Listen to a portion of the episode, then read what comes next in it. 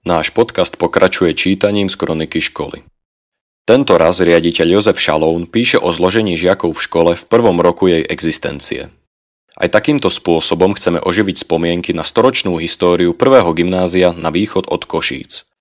Opäť číta učiteľ slovenského jazyka a literatúry Matej Stariak.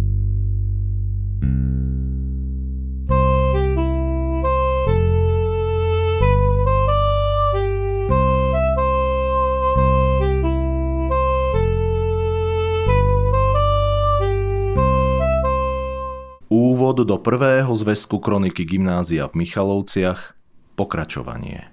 Napísal riaditeľ Jozef Šalón. Smutnou kapitolou nášho mesta je vodovoda kanalizácia, ktorých mesto dosiaľ nemá. Otázka táto je hlavnou z podmienok pre vybudovanie novostavby reálneho gymnázia, jak bude uvedeno na inom mieste. Veľmi zaujímavé je náboženské rozvrstvenie mestského obyvateľstva. Toto zrkadlí sa aj v rozvrstvení žiactva nášho ústavu. Je približne každoročne na našom ústave asi 50% rímskych katolíkov, 17% grekokatolíkov, rusňakov, 33% židov, okrem nejakej čiastky procenta kalvínov a evangelíkov augsburského význania, toto rozvrstvenie je zvláštne tým viac, že nie je tu náboženských treníc a všetky význania sa celkom dobre snášajú. Preto snáď aj politické štvanice nenašli na Zempline vhodnej pôdy. Možno povedať, že zo stanoviska tohoto vzato, východ, špeciálne Zemplín, prislúcha k najkľudnejším krajom Slovenska vôbec. Ústavu našom neboli pri mojom príchodu v triedach kríže, čo je snáď u nás jedinečný prípad na Slovensku a nik sa nad tým nepozastavuje.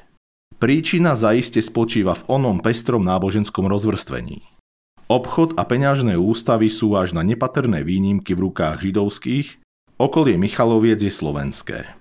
Ľud malorolnícky, väčšinou chudobný.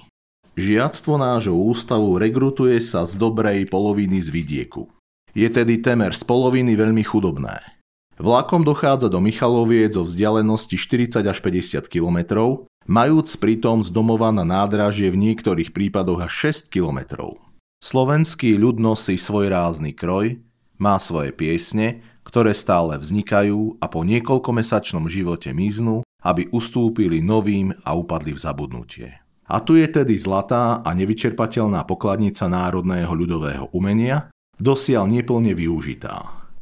Hudobník a spevák má tu mnoho vďačnej práce – Ľudové piesne v tomto kraji zapisoval učiteľ a tajomník Slovenskej Matice v Turčianskom svetom Martine Karel Plicka a v rokoch 1927 až 1929 riadiaci učiteľ Jozef Jankovec, tchán riaditeľa ústavu Jozefa Šalóna a zobral ich 500 z rôznych dedín Zemplína. Harmonizoval ich a šíril potom rozhlasom v Košiciach, v Brne a v Prahe. V Košiciach niekoľko ráz spievala ich choď riaditeľa Jozefa Šalóuna. Piesne tieto neboli dosiaľ nikde vytlačené, niektoré ukázky vkláda riaditeľstvo do kroniky. Ľud je bodrý a hovorí dialektom zemplínskym.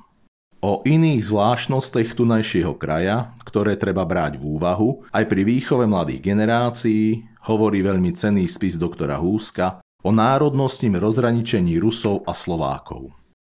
Kultúrny život, ktorý sa rozvíja v našom meste utešenou mierou, podporuje súčinnosť miestneho vzdelávacieho odboru Zväzu československých dôstojníkov.